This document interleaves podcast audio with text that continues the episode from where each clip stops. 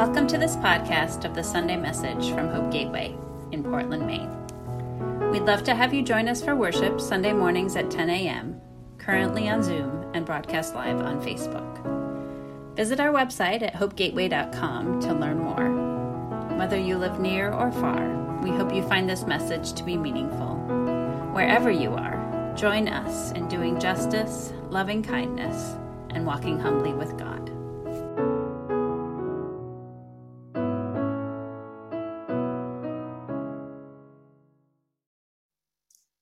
Focusing on kindling kinship during this current series because relationships are really formational.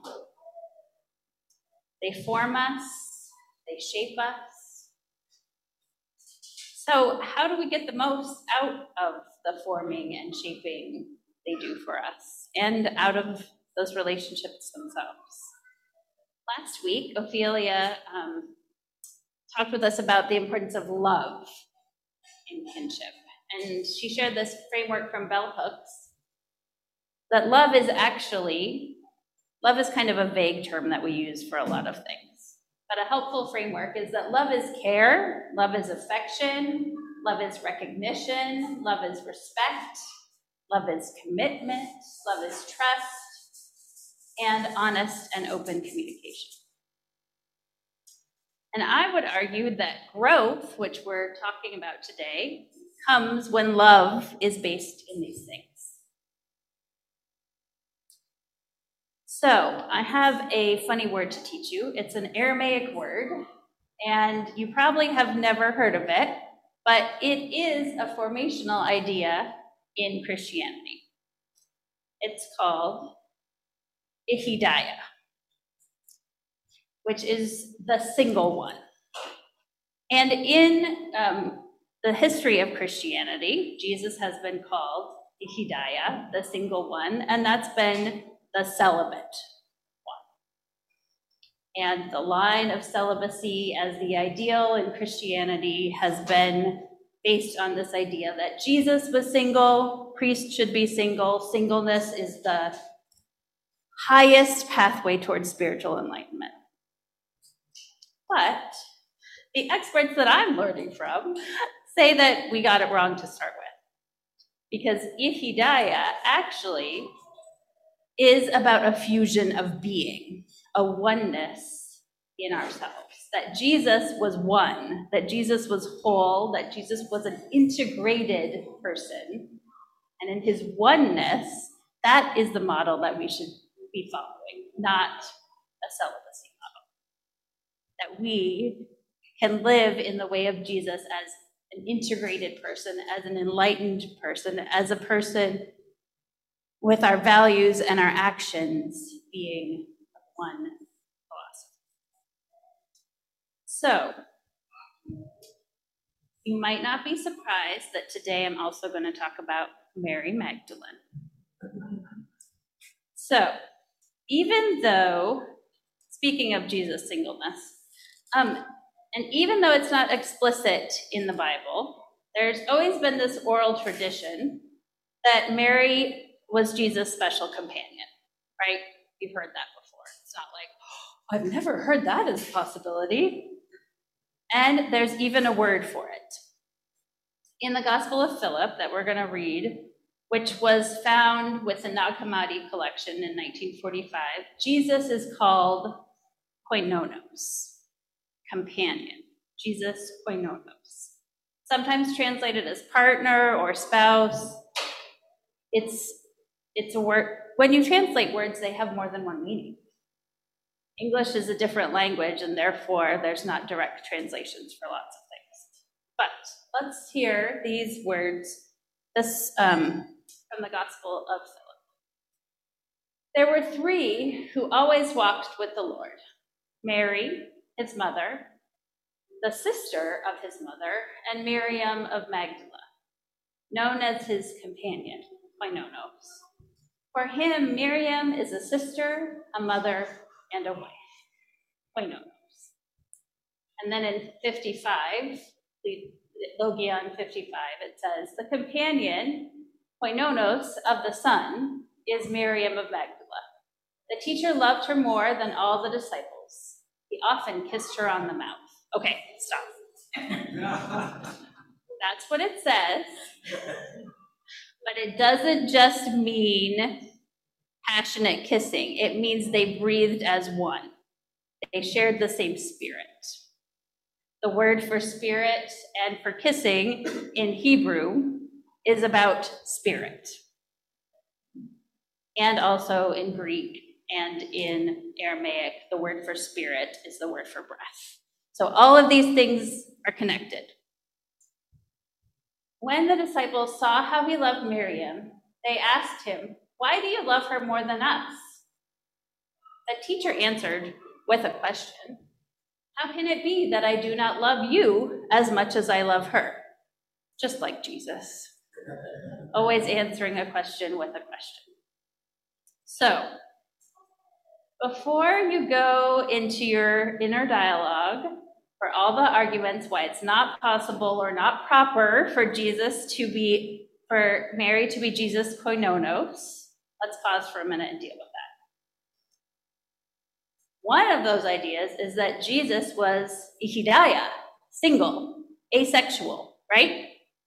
That's an idea that's been planted in your mind and you've thought about Jesus in that way maybe your whole life. Jesus was single. Jesus was celibate. That's an idea that we have. Also, we have this idea that Jesus was a fully formed divine human being that, who learned nothing during his time because he knew everything to begin with, right? When he was born, he knew everything. And therefore, he didn't have to develop through his life. He just knew everything to begin with, so nobody had to teach him anything. Okay, these are two ideas that probably are somewhere in your head, and even if you don't agree with those ideas, they're ones that you argue with in your mind because they've been planted there and they've done a lot of rooting in your way of thinking. So, all of that being said, I do not think it's helpful to get stuck on Mary and Jesus being married and having a sexual relationship. And you know why? Because of patriarchy. Because if Mary was Jesus, was that to Jesus, then she couldn't be his intellectual equal. We have this idea that if if Mary had sex with Jesus, then well, that's all she was. She couldn't be anything else because that's what women in that if that's if she's that kind of person, then she couldn't be this kind of person. So I think it's quite unhelpful to get stuck in what their relationship was, except that I think that they had a relationship of conscious love. More on that in a minute. And see this lovely picture? Yeah, go back. This is um, Janet McKenzie's The One Sent, Mary Magdalene with Jesus the Christ, who are, don't they look like equals? Like they're there together and they're holding the same sacredness in their hands. Um, many call Mary Magdalene the lineage bearer of Jesus. This is not that she had his children.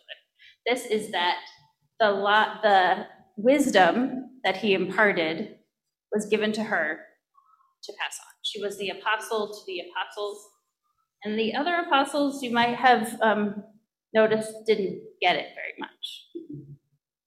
But here from John, the Gospel of John, chapter 15, verse 15, Jesus said, I do not call you servants any longer, because servants don't know what their master is doing.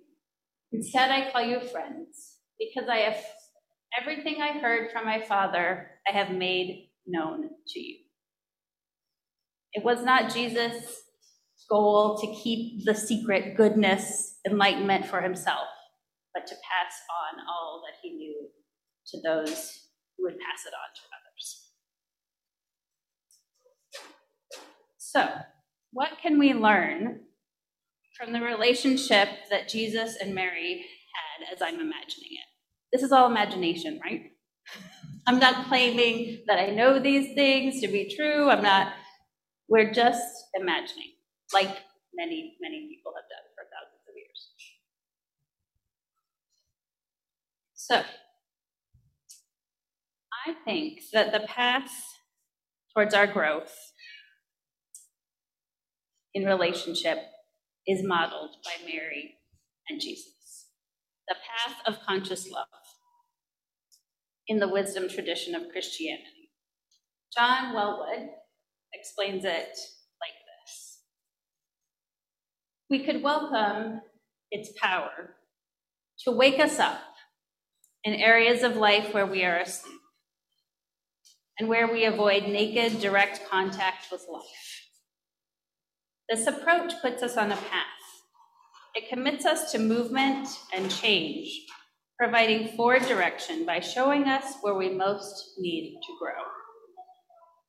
Embracing relationship as a path also gives us a practice learning to use the difficulty along the way as an opportunity to go further, to connect more deeply, not just with a partner, but with our own aliveness as well.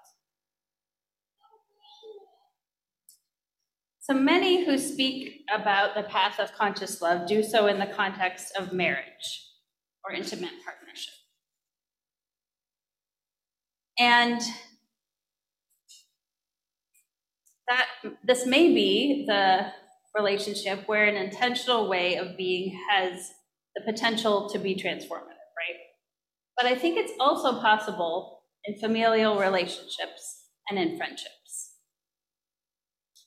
And as I thought Ophelia pointed out last week so appropriately, marriage is emphasized in society as a productive relationship, right? We need people to get married and have children so that we can be productive members of society. And that's not really Jesus' aim, is to make us productive members of society.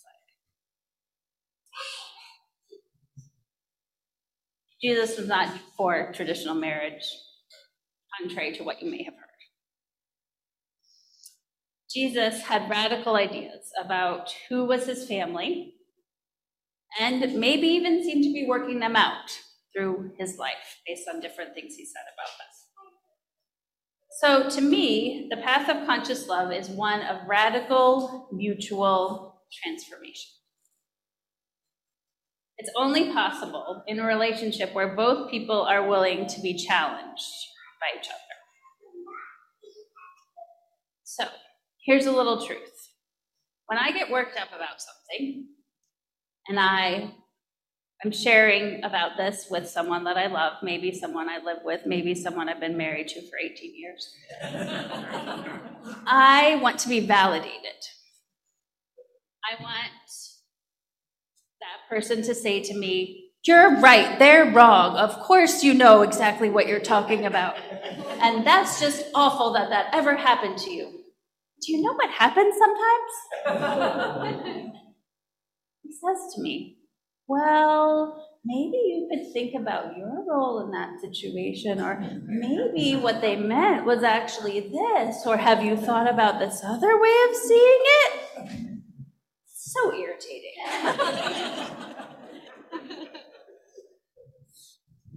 but it is something that I'm grateful for after it happens, right? Like after I have that experience, I think, yeah, it's good to have a different perspective on that situation or to see things in a different light or to grow out of my own ways and cycles of being that are actually not very healthy. And I might do that sometimes to him. when I'm pushed and prodded, I irritatingly grow, right? That's kind of what the seeds have to break open, and sometimes that's not very nice. Cynthia Bourgeault says that conscious love relationships are not easy ones. They bring up the shadow work through the process of mirroring ourselves back to us so that we can see ourselves She also says that not all relationships have high potential of offering this kind of mutual transformation. And I would say, after 21 years of relationship that there are times in my life and my relationships where there's more potential and where there's less for transformation and for growth. Usually because there's other things in my life that are, or in our life together in that relationship that are challenging to us. I would also say that I don't think that this is only possible with a spouse or with a partner. I think it's also possible with friends who have been our friends for maybe long. There are people that we are in relationship in our lives that we're with longer than any other relationship by the end of our life that have no official relationship with us. We just call them friend. There's lots of different kinds of friends in our lives, but there are friends that are above and beyond, that can be our partner in the path of conscious love. Also, I think it's possible with familial relationships to be in a relationship that challenges and um, helps us grow. And that's a gift that we don't all take for granted. That your that our family of origin is a place that we feel safe to be challenged and changed and grow and share with one another. But it is possible.